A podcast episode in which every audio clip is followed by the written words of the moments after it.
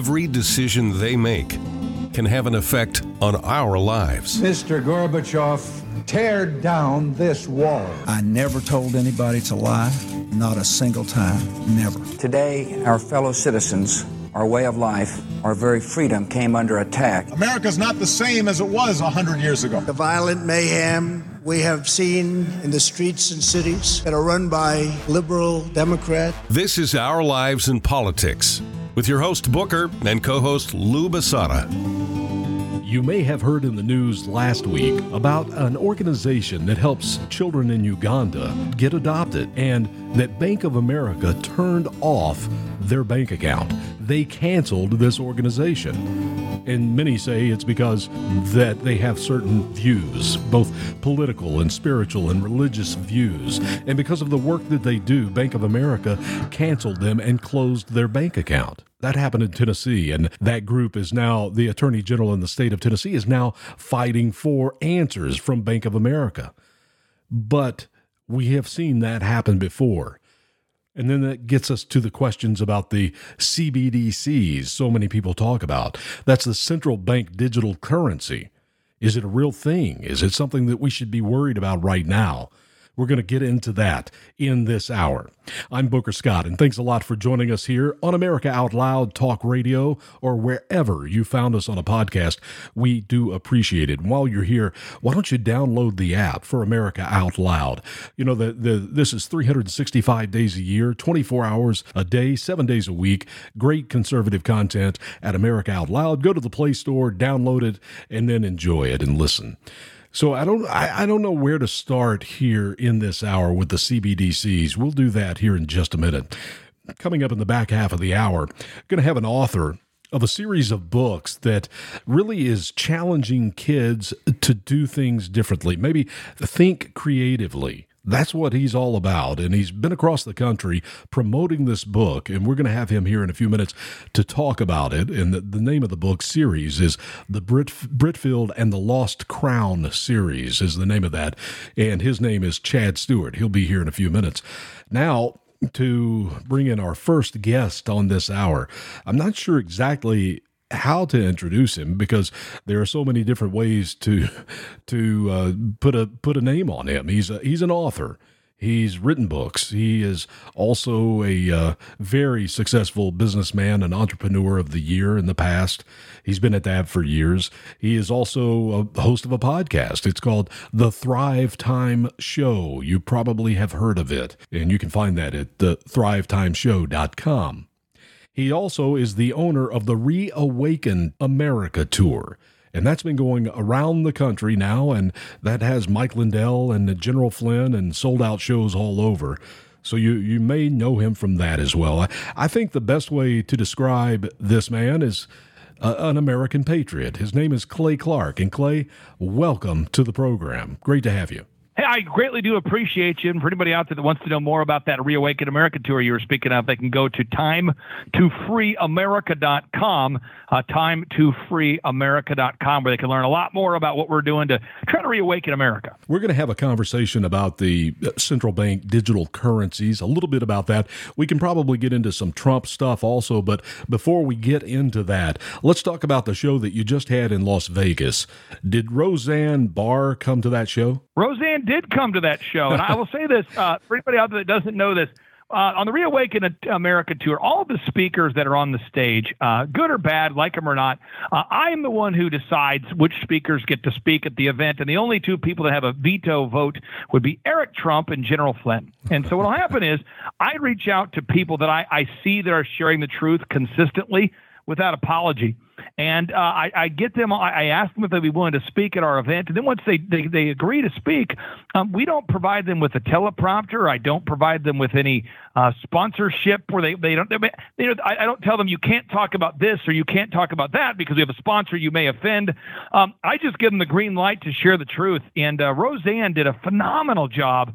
Uh, speaking in Las Vegas and, and really did blow the crowd away. So, what you're saying is you don't censor when you have these shows? at all. And I will tell you, it makes it slightly terrifying for me to host the event because, you know, you get somebody up there and you got five or 6,000 people there that, that want to hear them talk. And I only thing I, I do is I tell the speakers, you know, you have a 15 minute to 20 minute window to share the truth, not a truth, the truth. You know what I mean? It's mm-hmm. not like I have my truth, you have your truth. I mean, it has to be facts. And if, if as long as the presenter gets up there and does that, uh, you know, our audience is is so awake and waking up more and more every day. If if you have any of this b- uh, bogus double speaking political BS that we've seen so often within the Republican Party and Democrat Party, uh, they'll probably get booed off the stage. You yeah. know, and so it's wonderful to have someone like Roseanne out there that really is just honest uh, uh, to the core. You know, you said something that I say a lot, and I also put it out on social media from time to time, and I have for several years now. There is no their truth, there is no your truth, there is no my truth, there is the truth. And that's what you're talking about when you talk about the Reawaken American tour, isn't it? It is. You know, what we're trying to do on the Reawaken America tour is to share the truth about medical fraud, election fraud, religious fraud, monetary fraud, mainstream media fraud, and at the end of the day, just get people back to God, right? And so I think a lot of people right now are discovering the corruption of inflation, let's say, as an example. A lot of people maybe haven't ever done a deep dive into what inflation is and how inflation works, but they know something's wrong. Yeah. Some people have discovered that medical tyranny has reached a next level point. They've always found it kind of difficult to work with their local medical establishment in recent years, but now they're finding that the hospital you know, to a fault uh, and without any uh, flexibility, is offering uh, remdesivir and midazolam to treat COVID-19, and they're discovering that the people that do take remdesivir and midazolam tend to die because yeah. remdesivir is a drug that causes renal failure, and midazolam is a drug that causes that causes uh, uh, basically uh, breath suppression. So people are going, why would I want to take something that takes, you know, causes breath suppression and renal failure if, if, as a treatment for COVID-19? Why can't I take hydroxychloroquine or budesonide or ivermectin? And so these are the kinds of things we talk about at the Reawaken America Tour. And your next one is coming up the first week of September, the first weekend of September. And real quick, tell people how these work. They're a two day conference. Is that correct? Yeah, well, let me make sure I clarify this. I have a business conference that I've been doing every two months since 2005. And so my next one will be in Tulsa, Oklahoma in September. And I've never stopped doing those. Those are um, okay. to, uh, very different than the Reawaken America Tour. Those are business growth conferences, and you can learn more about those as well at timetofreeamerica.com. But the the, uh, the Reawaken America Tour itself, the next one we have will be in, it'll be at Trump Doral, which is in Miami, Florida and that'll be taking place here in the month of October. So that'll be uh, Trump Doral in Miami, Florida, in the month of October and it's October 13th and 14th, and I will be going to that one. By the way, I, I look forward yeah. to seeing you. Let's let, let's let's get into the central bank digital currency because uh, so many people talk about it, and they're throwing up alarms all over the place. Is it something that we should? Really be that concerned about right now? Well, I want to explain how it works. Let me get to the mechanics real quick here. So, folks, the way that the, the system would be set up is you would have a, a currency. Well, let me do this. If everybody goes to a Google real quick and you type in MIT quantum dot, so if everybody will take a moment, you type into Google MIT quantum dot. So take a second, just do that. Now, once you've typed in MIT quantum dot, I encourage you to take a moment then to type in MIT CBDCs. MIT CBDCs. So MIT developed what's called the quantum dot. They also developed what's called CBDC, so central bank digital currencies. Now, the MIT Quantum Dot is a technology that stores your medical and financial records under your skin. Yeah. Folks, under your skin. Under your skin. Someone says, "Could you say that louder?" Or, oh, uh, okay, uh, or someone says, "Can you say it more quietly?" I need, I need whatever you need to hear, folks, to wake up. This is a technology that stores your medical and financial records under your skin. Yeah. Under your skin. Yes. And this connects you to a system called Quant Dot Network. That's how the central bank digital currencies work. It's a technology that awards money in a non binary fashion. What do I mean? This is where your money can be turned on or off simply based upon your adherence or lack thereof to the narrative. So you want to buy meat? Maybe you had too much meat based upon the World Economic Forum recommendation. Uh, maybe you bought too many clothes. Maybe you traveled too much. Uh, you no longer have money in the way that you and I know it. You'd have this thing called the central bank digital currency, which is really just points that you're awarded based upon your adherence to the narrative. Clay, you know, it is different than just digital currency because there are 12 American banks right now that are doing a pilot program with digital currency and it's not the same thing. And it's what what you're talking about with the World Economic Forum is similar to what China has, and, and, uh, it's not similar. It's the same thing, isn't it? Right, it is. This is the exact same system that China has, and uh, a lot of people don't don't recognize that. They don't know that, but this is a, a scary thing. I mean, this is a scary thing. This is programmable.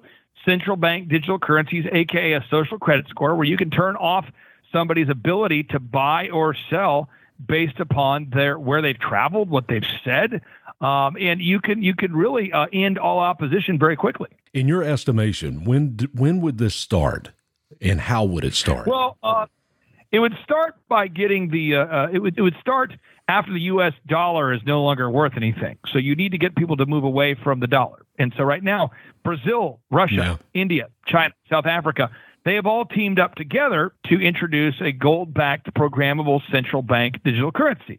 And they and the US dollar is a, what we call a petrodollar. So since 1970, early 1970s, America's moved off the gold standard in 1971 and since the early 1970s, uh, we've been operating in this thing called the the petrodollar. So again in 1971 America moved off the gold standard per the recommendation of Henry Kissinger, Nixon moved us off the gold standard. And in 1971, the World Economic Forum was founded per the recommendation of Henry Kissinger. Now, since that time, we've had this thing called the petrodollar, where America uh, prices, we basically protect Saudi Arabia militarily in exchange for Saudi Arabia exporting their uh, uh, oil at a price we like and pricing the their oil in U.S. dollars that we like, and that's how we've we've done it, uh, thus giving the dollar its value. However, Saudi Arabia, the United Arab Emirates, and three other countries have officially joined uh, BRICS now. So you're about ready to see the end of the petrodollar. Mm-hmm. And there are other countries as well looking to to add to that BRICS. And uh, you know, you talk about putting something under your skin, and it sounds it sounds like a conspiracy theory. It sounds crazy, but how many of you out there have a chip in your dog? I know I do. So that technology has been around for a while. If my dog gets lost, I can find her no problem because she has something under her skin. So think about that. Can we can we move a little bit to your thoughts on Donald Trump's indictments? What, where are you on all of that mess? Well, um, uh, Eric Trump, uh, full disclosure, and, and, just so you know my bias, he's someone I would consider to be a good friend of mine, mm-hmm. and so I have a, a, a bias towards wanting President Trump to absolutely do well. Um, as an American who loves freedom, excuse me, I also think this sets up a very dangerous precedent uh, to be able to arrest your political opponent. And so, what I think we have right now is, as President Donald J. Trump is is um, fighting for his freedom, he really is. He says this often, but you know, the deep state or the World Economic Forum, they're coming after our freedoms, and President Trump is the only thing in the way, only person in the way of that complete takeover of the American freedoms that we enjoy. And, and it, so I, I'm really concerned that if President Donald J. Trump is uh, actually convicted and, charged and does go to jail, um, then that would be the end of any type of opposition we would have towards the globalist agenda. And I don't think it's it's just about Donald Trump. It's about all of us. If if we think different, if we want freedom and liberty, then that's who this is all about. So Donald Trump's just out in front and he's getting it because he's not part of that establishment. It, these are scary times for us, for this country, if we have a different way to think. I, I know you're also associated with General Flynn and Mike Lindell also uh, takes part in your Reawaken American tour. Do they come to all of those or are, are uh, yeah. what, oh, it? Yeah. yeah, they do. Okay. Yeah, and, and I really am, I really am excited for you to be able to come to the event so you can you can see what it's all about because you know what happens is is you have people like General Flynn, Mike Lindell, Kash Patel, um, and you're going to meet these guys, and what they're they're serious about saving our country, you know. Mm-hmm. And there's a different group, and I'm sure you've never met these people, but there are people that are that are political that pretend like they want to save our country, but they're actually just wanting to enrich themselves. Yeah, I know those you know, there's, people. There's a group of people that are not sincere, and so um, when you have a, a group of people, I would call this the remnant these people want to save the country and they come to each and every event. So you're going to see people like Laura Trump, Kash Patel, uh, General Flynn, Donald J. Trump Jr., uh, uh, Dr. Sherri Tenpenny, Thomas Renz, Donnae Clement. Uh, you'll have Julie Green, Amanda Grace, uh, Dr. Judy Mikovits. An incredible cast of characters come out to this event um, because they know what's at stake. As you look at politically for just a minute, if we could look at the House of Representatives and Kevin McCarthy, and for me, I'm very disappointed in the lack of really anything substance when it comes to holding people accountable. You look at the border, and Mayorkas to me was low hanging fruit and probably should have been impeached a long time ago, but they are nowhere near that happening. Merrick Garland with the weaponization of the Department of Justice, he, eh, you know, he should be gone. But if you replace those people, they're just going to be replaced with more people like them. But now we come to Joe Biden, and we're we're talking about this impeachment inquiry which to me, in, an inquiry is just another word for an investigation. And the, this whole thing has been investigated now for five years. You can go all the way back to the beginning of this investigation with Chuck Grassley and Senator Ron Johnson. They put out a report prior to the 2020 election that had so much of this information with the Bidens getting money from foreign nationals. It was already there. So when the 118th Congress came in, I had an expectation that they were going to hit the ground running. They had that information, and now we've had six, seven months of investigations to get to a point where they're considering opening another investigation. Does it frustrate you?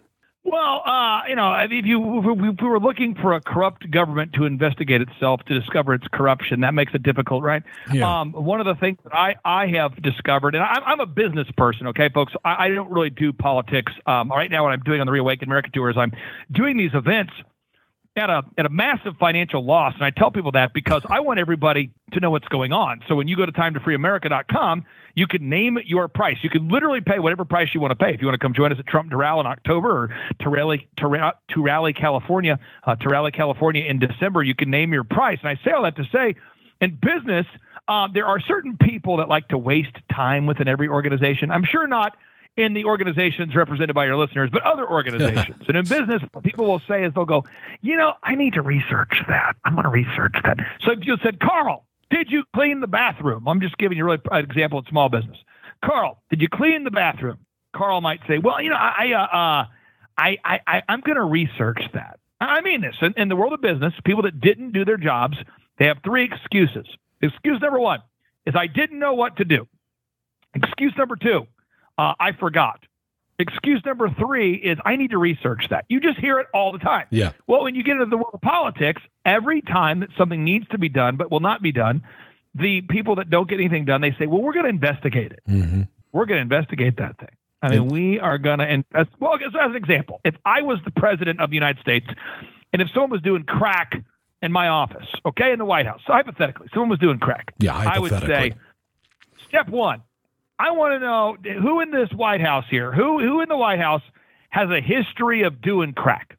Mm-hmm. Who is it? Just make a list. There's probably what, ten people, one person, zero people. I don't know. Make a list of all the people that have ever done crack. Let's start there. Step two, let's have them all take a drug test right now. Step three, let's check the cameras. You know, and that would be how I would get to the end of it. Right. But if I didn't want to get anything done in in politics, I would say I'm I'm launching an investigation, and my team will be working to investigate. So that's what's going on. And remember, uh, you know, Mitch McConnell, you know, these people, you know, Mitch McConnell, or in this case McCarthy. A lot of these people, McCarthy specifically, he has he has a total connection to the World Economic Forum. Yeah. He's a member of the World Economic Forum. So why would a member of the World Economic Forum work to stop the World Economic Forum. Clay, I have a hope and I have a dream that this country will get back to we the people. And I, I think that it can. Do you hold out that hope? You know, I really, uh, I, I do. I just want to make sure people understand where I, I never want to mislead people, give you hopium or false hope. I do know that in the Gospel of uh, Mark, chapter 13, Matthew, chapter 24, Luke, chapter 21, Jesus' disciples, Jesus' disciples asked him, how do we know when you're coming back? And Jesus lets them know in very great detail. Mm-hmm. You know, you're going to see wars and rumors of wars and pestilences, famines, and you're going to see nation rise against nation. And because iniquity shall abound, you're going to, and he lays out all these things. And these things are happening. You know, and Klaus Schwab is out there, the World Economic Forum. He's talking about transhumanism, and he calls it the fourth industrial revolution. He wants to mix man with machine. Well, Daniel had a vision for the fourth kingdom where they would try to mix miry clay with iron. Daniel chapter 2. Uh, the book of Revelation talks about a technology being rolled out, Revelation chapter 13, that eventually you can't buy or sell unless you put a certain technology under your skin. Mm-hmm. And guess what's happening right now? Let's get back These to it. people are talking about. They're they're talking about. I mean, the MIT CBDCs are being rolled out right now, and this is technology where you can't buy or sell unless you put certain technology under your skin. These are facts. Yeah, and it, it's such a scary time that we live in, and do you think do you think this stuff under our skin what what stops that from happening? Uh, I would say an informed population that is willing to push back um, with what I would call uh, peaceful disobedience, peaceful civil disobedience, with um, uh, very much in the way Martin Luther King Jr. fought for civil rights. Mm-hmm. Um, and if you remember um, the, many of the, the moments that were broadcast on television where Martin Luther King Jr and his brave uh, supporters who really wanted nothing else but to be judged based on the content of their character right. and not the color of their skin were able to stand up to the police that were shooting them with fire hoses and unleashing guard dogs on them uh, I believe that's where we're headed. And you know, after watching everyone comply during COVID, we walked in the grocery the same way because there were arrows on the ground. We put masks on our face, and we, uh, so many people got the vaccination because we were told to do that. And uh, when I wonder how long the line is going to be when it's time to put a microchip under our skin. Yeah, you know, I don't know, but I can tell you how they're going to do it, not because I'm prophetic, but because I've done my research on this. Okay. You're going to hear about this thing called the Universal Basic income. Now, how do we get there? Mm-hmm. Well, they, what, what the governments need to do, the world governments need to do, is they need to make the cost of an apple, A P P L E, need to make the cost of an apple, um, you know, very expensive, like ten dollars an apple, you know, eleven dollars an apple. They need to make eggs four dollars an egg. You know, and they need to get the cost of living so high that it's not financially viable to support yourself. You know, where you just cannot support yourself. You you want to, yeah. but you can't. And when you can't, but you want to, then you have to turn to what some other way to feed your family, and that's called yeah. universal basic income. And the universal basic income will be attached to putting the chip under your skin. Mark my words, watch how it happens. Universal basic income will be attached to the central bank digital currencies. And then so many people are not going to have a choice. Or at least they're going to feel that they don't have a choice. So they're going to get in line just like they did for masks and for everyone walking in the same direction at a grocery store. We, we saw that happen. And, and while we're on that subject, just for a minute, let's talk about not complying in what we see now could be more masks, more mask mandates could be coming. I want to encourage everyone that's listening, just say no to that and, and you're going to have to be prepared also when the grocery store won't let you in without a mask. Where are you going to get your food? You need to be thinking about things like that, don't they, Clay? I, I agree, and I, I, you know, I, I can just say what I did um, when COVID nineteen occurred. I sued the mayor of Tulsa I, uh, to, to keep my city open. I turned my building into a church because all the churches were closed. I refused to wear a mask. I refused to shut down my companies, and I lost, lost, L O S T, lost, uh, folks probably 95% of my friends and family yeah. during that period of time in terms of they will no longer speak to me. But I replaced, um, you know, people that were closet liberals with people like Eric Trump in my life. I replaced people uh, and time spent arguing with liberals that, that really have, were kind of woke to begin with to doing interviews with guys like you.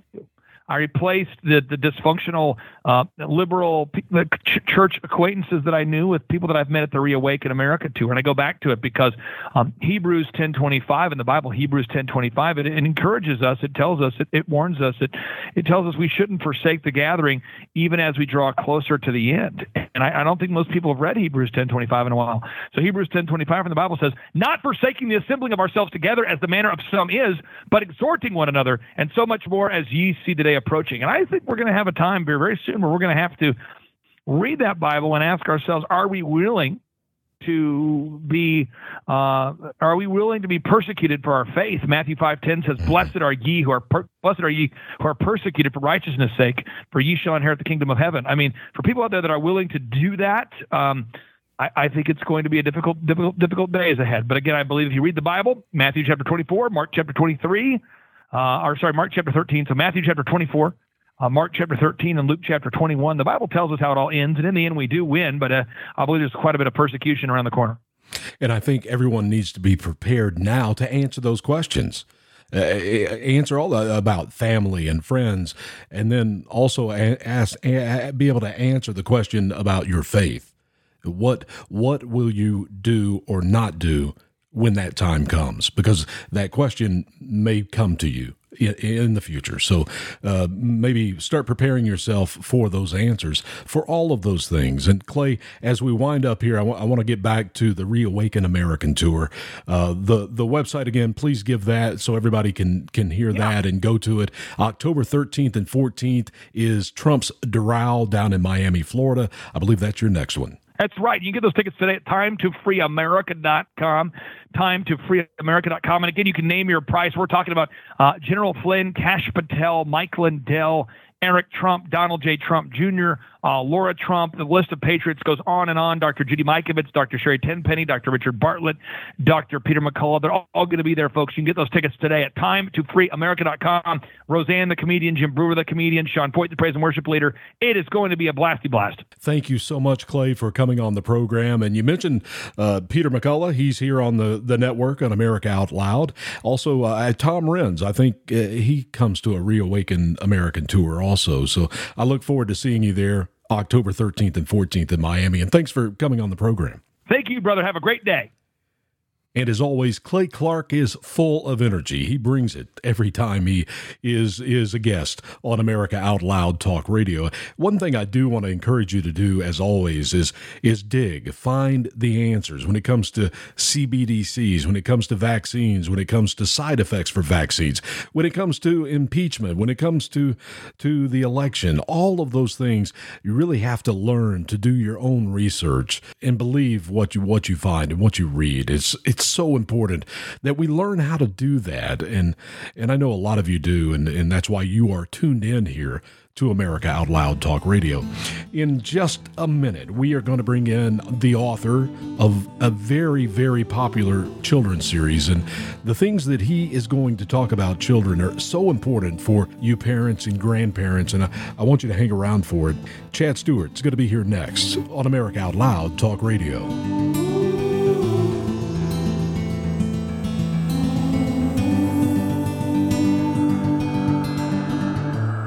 For 25 years, Global Healing has proudly produced the highest quality supplements and cleansing programs that are rooted in nature and backed by science. Get 15% off all of our products using code OUTLOUD. Global Healing, giving you the power to take control of your health naturally. The pandemic may be over for some, but millions of Americans are needlessly suffering from the long term effects of toxic spike protein from COVID 19 and the vaccines.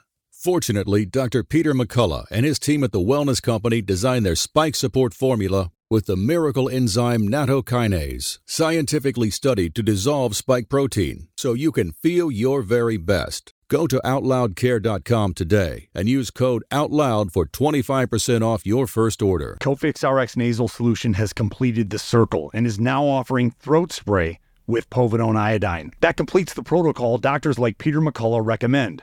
If staying healthy is important, you'll want to make sure to add throat spray to your next order of Cofix RX. For a limited time and exclusive for America Out Loud listeners only, you can save 25% off your entire order.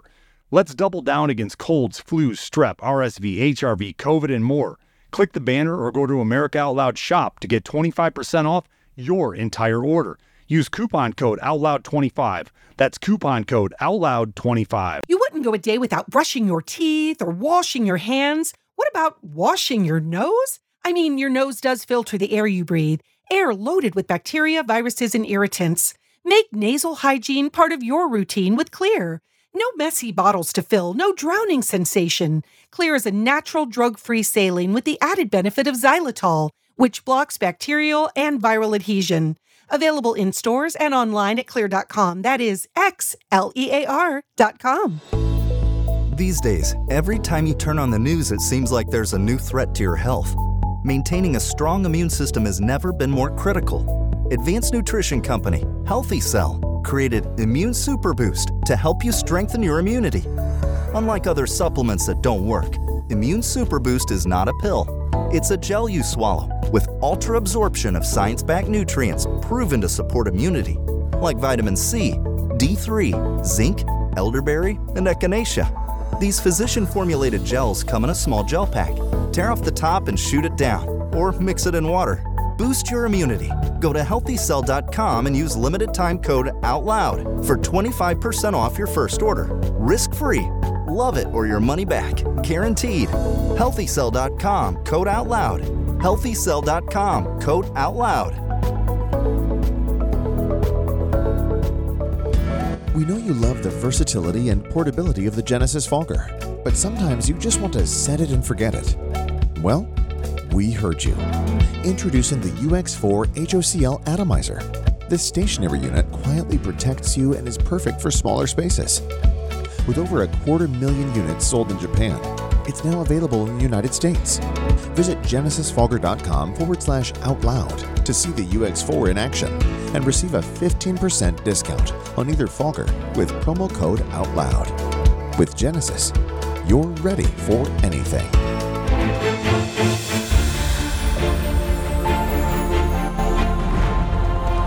Changing the world one person at a time. Here we take on the challenges of our generation so that we can preserve future generations. We know that if America fails, the world will fail. It is incumbent upon us to carry the torch for liberty.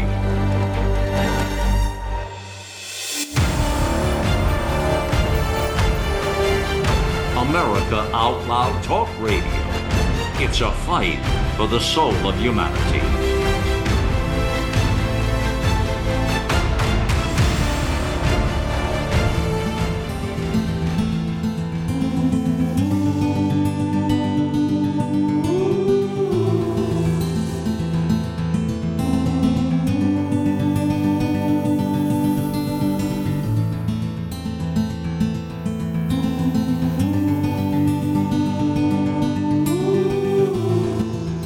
Back to the program, Our Lives and Politics, here on America Out Loud Talk Radio.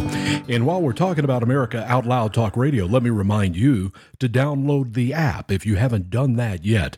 Do it for 365 days a year, Conservative Talk Radio, 24 hours a day. Great shows like Dr. Peter McCullough, Tom Renz, and also Tony Shaffer's every Saturday here on America Out Loud Talk Radio. Well, you know, I know a concern of yours is our children, it's our schools, and uh, the indoctrination that we see. So many parents have taken it on themselves to go to school board meetings around the country to defend their children, and uh, they are our future. They they are this country's future, and we have to protect them, and we have to give them ideas and give them the ways that they can succeed in this world and in this country. That's really what it's all about when it comes down to family, isn't it? Well, this next next gentleman has he's driven over 9000 miles. He's gone through 23 states.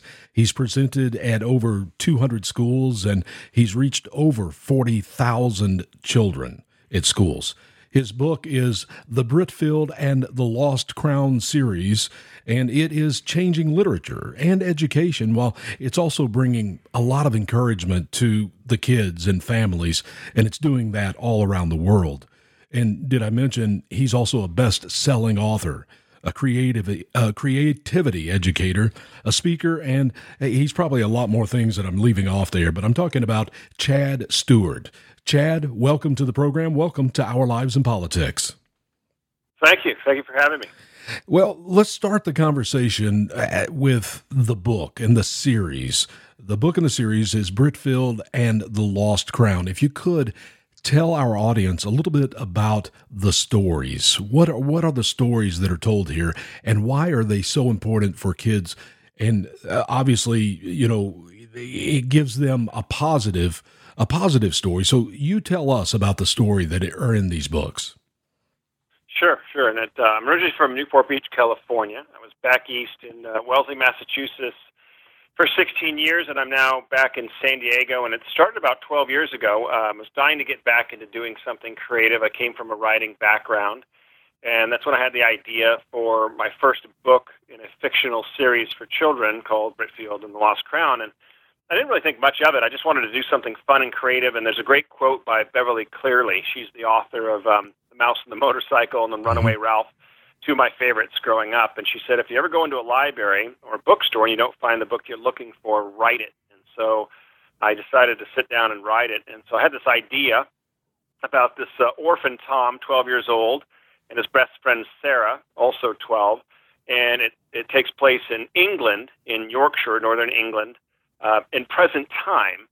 And um, and Tom's been an orphan his whole life, and this is the year he's going to escape from this horrible orphanage that treats uh, the children like work products. They're in the factory all day long. And so I ended up spending uh, four years and 2,500 hours to create a fast paced um, adventure novel based on family, friendship, loyalty, and courage. And uh, from my concept to launching, it took about 10 years. Wow. 10 years of hard work, 10 years of focus, of patience, of defeat, of frustration, of depression, you name Mm-hmm. it. But I just stuck with the idea. I believed in it. We officially launched in August 2019. Since then, it's become a national bestseller. It's actually one of the most awarded books in children's fiction. Um, some of the awards we've received is Parents' Choice Gold Medal, Mom's Choice Gold Medal, Literary Classic Gold Medal, and even international awards. And at the time, I was only thinking one book. And uh, but by the time I finished it, I said, I, I think I got a series here. So it's going to be a seven book series. And uh, two years ago, 2021, we launched the second of the series, Britfield and the Rise of the Lion, which takes place in France. And Tom and Sarah are now 13, and that's 474 pages. And then last year, we launched Britfield and Return of the Prince, uh, which takes place in Italy. And Tom and Sarah are now 14, and I'm working on book four. So I think what makes these books so dynamic, and we know because we received thousands of feedback and letters from children, adults, homeschoolers, teachers, librarians, and they just love the series. And I think number one, it's just a fast-paced adventure series that just pulls the reader right into it. It has that sort of high-octane James Bond, you know, Bourne Identity, uh, fast, fast-paced chapters.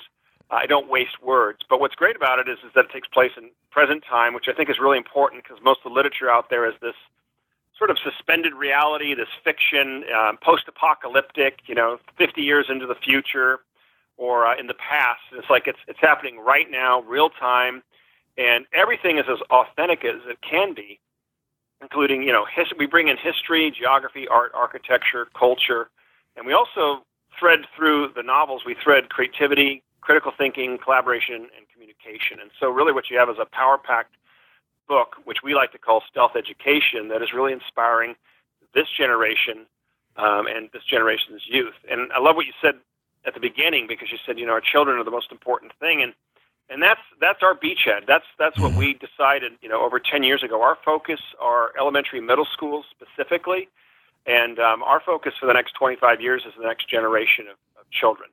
And so, while there's a lot of things going on currently in, in politics and, and, and all these other things, we're really focused on bringing that the, the love of reading, impacting literacy, inspiring children to think for themselves, for being independent, to be creative.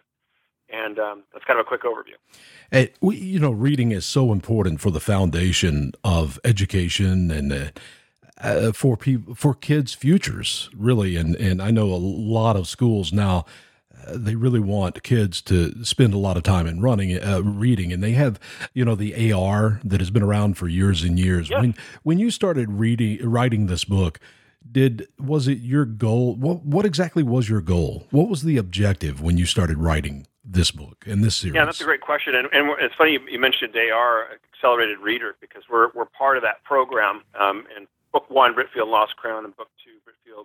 How many how many points? Already, the parents yeah, are already part of that. Yeah, the part parent, program. The, yeah, the, par- the parents are going to ask how many points. I, I as a parent, Oh, gosh. you know, if you're going to read 400 pages, you better get a bunch of points. So uh, I bet it's a lot. Yeah, I don't remember offhand. Yeah. It, it's it's it's decent, and then book two is 474 pages, Yeah. so so the points increase. And the vocabulary is really great and um and fun. I mean, our youngest readers seven, our oldest readers 93, and half our reading audience are adults. But um, yeah, it's interesting. I, I I just really wanted to write. A, I, I was very influenced. I was a British literature major, European history major in, in college. I lived in England for two years, and I just wanted to. And I love travel. I love history.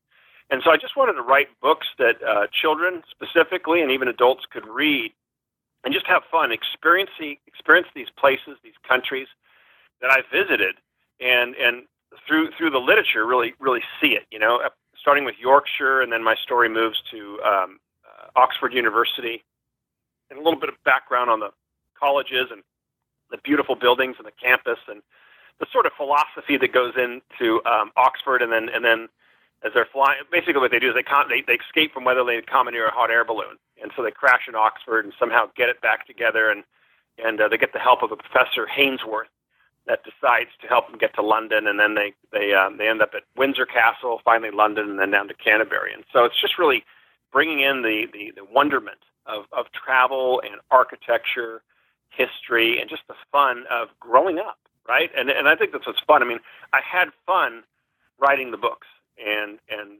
you know so.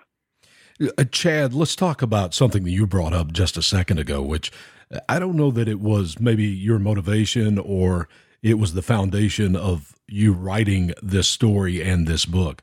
But you mentioned creativity, and I know creativity is very important to you. What do you hope kids get from this to make them more creative? Because I, I believe in society that we're in now, we put a tablet or we put a phone in front of a kid and uh, you know they're they're not being very creative that way. I know that when I grew up, and probably you did, your mom would kick you out of the house until it was dinner time, and then she would probably kick you out again yeah. until it was time to go to bed, and we had no choice but to be creative. So, was that any part of your motivation going into writing this book? Because I know it's important. Yeah, to you. Hu- hu- hugely influential. Um, I was very blessed. I, you know, I grew up in Newport Beach, California. I grew up in a just a beautiful area. I could actually see the uh, the water, you know, from our house a couple miles away. Could actually watch the sun setting over Catalina Island. We had a wonderful neighbor with a big yard next door, and she allowed me to build my fort there. Yeah. And you know, just loved that experience. Uh, across the street was our elementary school, and it was so cool. Like after school, you'd look over at the field and see if there was anyone over there, and you'd see a couple friends. And you're like, okay, cool. They're, we're getting together a, a football game, or Yeah. we're getting together a, a you know frisbee football game, or and then the park was down the street. And so I did. I grew up outside. I grew out grew up I grew up, you know, experiencing these fun places of, of adventure and like you said, just creating these worlds, creating my fort. I mean, ironically, you know, I spent years kind of building my fort and uh, eventually when I was back east in New England, you know, I became an architect and, and uh, developed and built homes.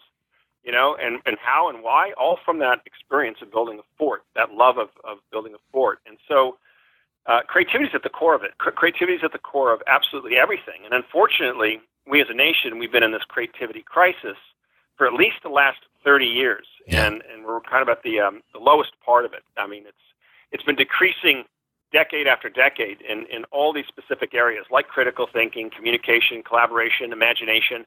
And in so many ways, unfortunately, schools, specifically public schools, are educating children out of creativity. Yet, on the other hand, creativity frankly, is the number one most important skill set in the world. That's across the board. That's that's that's all the demographics. That's all the research, the scientific journals. We've been researching it for 20 years, and so creativity is a, the most important skill in the world. It's not accounting. It's not mathematics. It's not, it's not um, being being a lawyer or legal or, or medicine. Unfortunately, 80% of the legal legal profession will be replaced in the next three to five years by AI.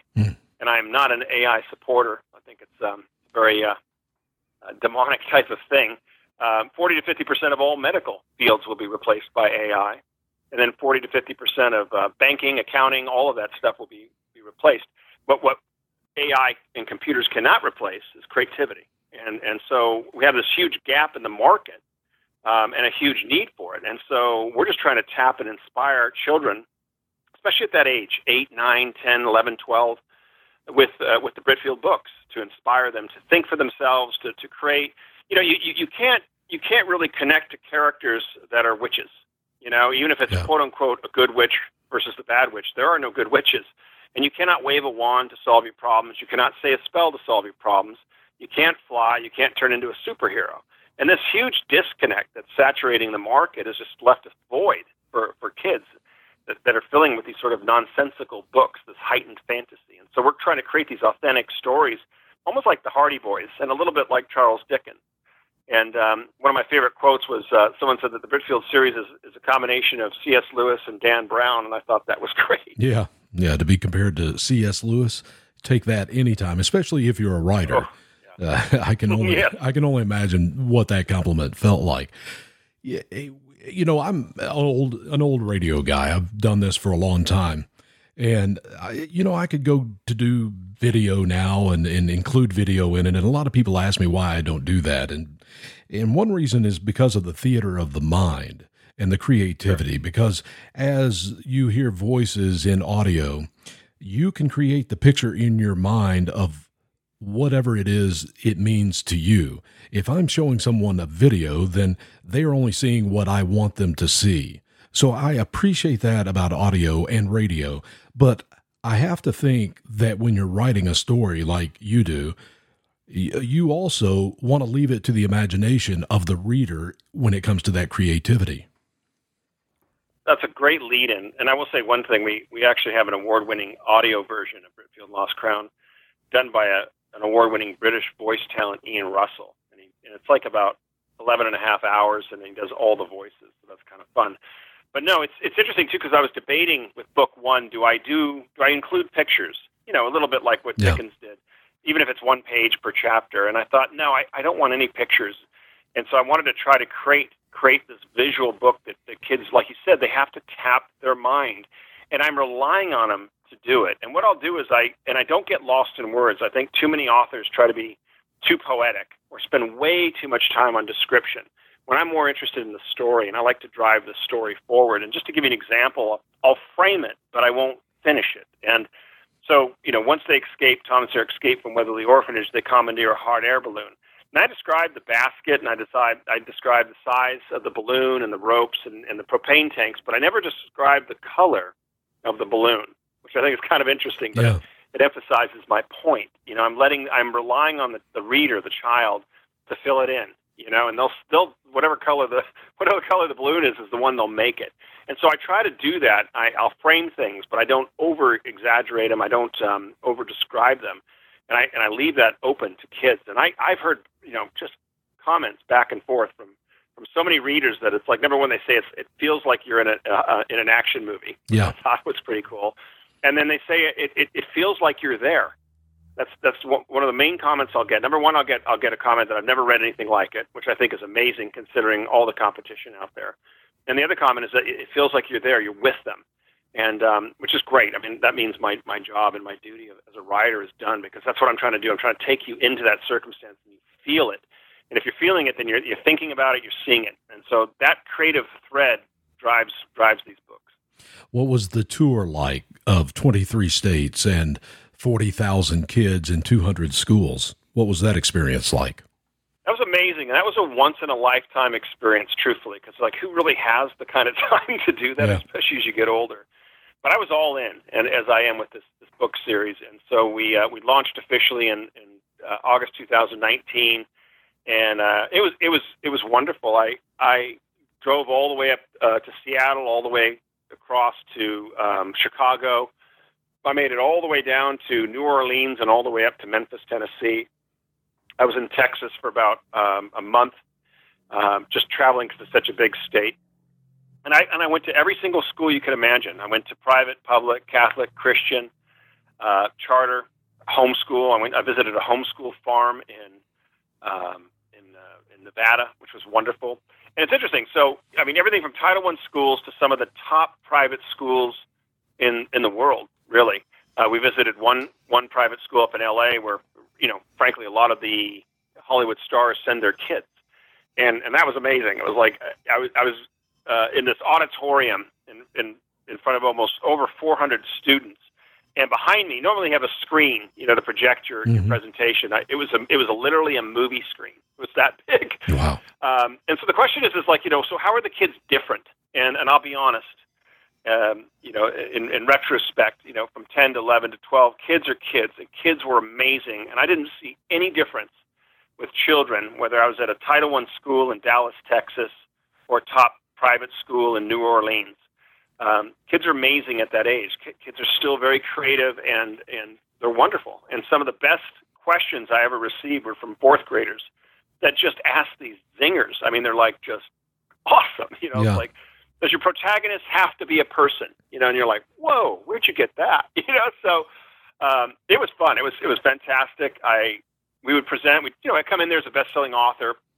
We talked a little bit about Britfield, but I was really there for two reasons. One was I wanted to, to inspire them and talk about talk to them about creativity, and number two, I want to talk about the importance of storytelling and not just writing, but telling stories. And I I've done a lot of research, and uh, uh, I'm part of a graduate PhD program up at uh, Drucker School of Business right now.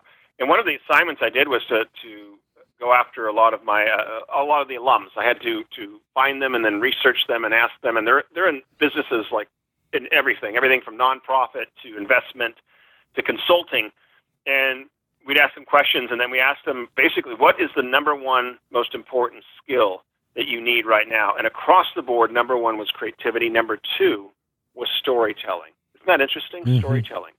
And um, and if you think about it, I mean, everything's a story. If you're giving a book report in the classroom, you're telling a story. You know, if you're going for a job interview, you're telling a story. And how well you tell that story is the difference between success and failure. Your resume is a story. Everything that you do is, is storytelling. If you're a marketing company, of course, right? You're telling a story of a product. Why buy your product? What's the story?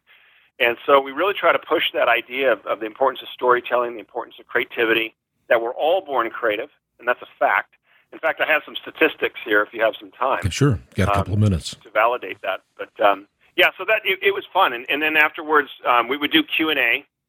And here's a here's a group of two three hundred kids, fourth through eighth, and usually reluctant. You know what I mean? That would t- to ever raise their hands, and boom, the first hand goes up, and then the second hand goes up, and I'm there for 20, 30 minutes answering questions, and it's like just giving them, you know, uh, positive reinforcement. Hey, that's a great question, or you know what, I never thought of that. That's a great question, and and then we would do book signings afterwards. And I mean, I was there sometimes for two hours selling 80 hardcover books, and that's huge. Mm-hmm. That's almost that's almost one out of two kids that were buying a book. We'd often would give them away. We, we we've dedicated tons to you know Title One schools or to schools that can't can't afford books. We we love that. Our passion is is to give, not receive. Uh, but I love talking with them as they're coming through, and I'd say, oh, "What do you think of the presentation? And do you read a lot? What's your favorite author?" And so that interaction was was really gold to just get a good sense of where kids are today and um, the dynamics um, of schools across the nation. Chad, you know, this program and this network, America Out Loud Talk Radio, we're politics. That's what we talk about. And there's always doom and gloom in almost every show uh, when it comes to politics, especially lately in this country and, and everything that we see around the world. After your tour of 23 states and 40,000 kids, what were you left with with our future? How did it make you feel? Well, it's interesting, and um, and my interviews tend to be upbeat. I, I just don't go down that rabbit hole. I, I I know what's going on. I've been researching this stuff for 12 years. I could I could go in I could go as far down that rabbit hole as you want, but I I think it's just saturated with that and it's that kind of fear and panic and fear and panic. And I think we need to be encouraged as a nation. I think we all have the power to step forward and do things. I think the greatest thing your audience can do right now is to raise their children or their grandchildren and give them as many opportunities as possible. And I'm not talking about buying them expensive gifts. I mean opportunities. Take them to a museum, take them to the park, take them to the lake, take them to a beach. Um, get them a book. You know, if they want to play a musical instrument, you know, go out and rent one. And if, they, and if they're burned out after three weeks, fine you know, take it back and get another one.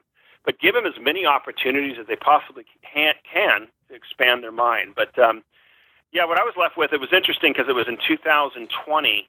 This is a nice tie into education, but as a 2020, March 2020, I was in Memphis, Tennessee. I just did four schools, Monday, Tuesday, back to back. And I was so excited because I was in the heart of America, and it's kind of it was kind of where I was trying to get, if you will, because I drove the whole time. I couldn't wait to get to like Indiana and and um, you know around Chicago area, Ohio, uh, New England, you know down south. I would love to have gotten to Florida where you're where you're based. Mm-hmm. Um, but all of a sudden everything started to cancel because of this thing that happened. And yeah. I was driving back and and all these schools were shutting down. Kids weren't were, were being sent home. And I was wondering to myself, you know, um, I wonder how many children will be going back to traditional schools when this whole thing is over. And I'd start asking some of my friends, and they're like, "What are you talking about?" And I'm like, "How many kids? What what percentage?" And I said, "I'm basing it on three things." I said, "When when children come home for the first time, parents are going to see and be horrified by what these children are learning in school, being exposed to school, and really just um, an uh, just a horrible uh, type of agenda and and just issues and topics that don't belong, especially in elementary and middle school." Number two, how far behind their students are or their children are in certain subjects, you know, whether it be reading or mathematics. And number three, when the child can sit down, focus on their homework, and be done in two hours, maybe three hours, and have the rest of the day to, I don't know what, play and have fun and do creative things. And so within about 12 months, to 18 months, I started seeing statistics that 20 to 30 percent of parents aren't sending their kids back to school. So I think a couple things on the political side. I think right now we're in educational reformation, much like Martin Luther 500 years ago. I think it's powerful. I think things have have shifted, and that and and you cannot put that genie back into the bottle. Um, it's the end days of the educational system. Number two, I think we're seeing a homeschool revolution. We've gone from five million to over 15 million homeschoolers across the nation and growing, and that whole thing has exploded. And I'll be honest, from my research and from all the kids I've met, the best educated, well-rounded students I've ever met in my life are homeschooled. You've been listening to Chad Stewart. The name of his book series, Britfield and the Lost Crown series. Four books out now, three more are coming. Chad, I really appreciate you coming, being a part of our lives in politics, and maybe you can come back sometime. I know that you have a whole lot more to talk about, from homeschooling to movies and a lot of creativity. So thank you so much for joining us. Oh, you're welcome, and I'd love to come back. And again, we'll keep our eye out for those other three books that he will be coming out with in that series. So good to have him there and really appreciate you being here. As always, you are the most important part of America Out Loud talk radio. And, and as always, thank you for listening to Our Lives and Politics. My name is Booker Scott, and you can follow me on social media. You can follow me at Twitter at Booker Spartacus, and the Spartacus is spelled wrong so I know that.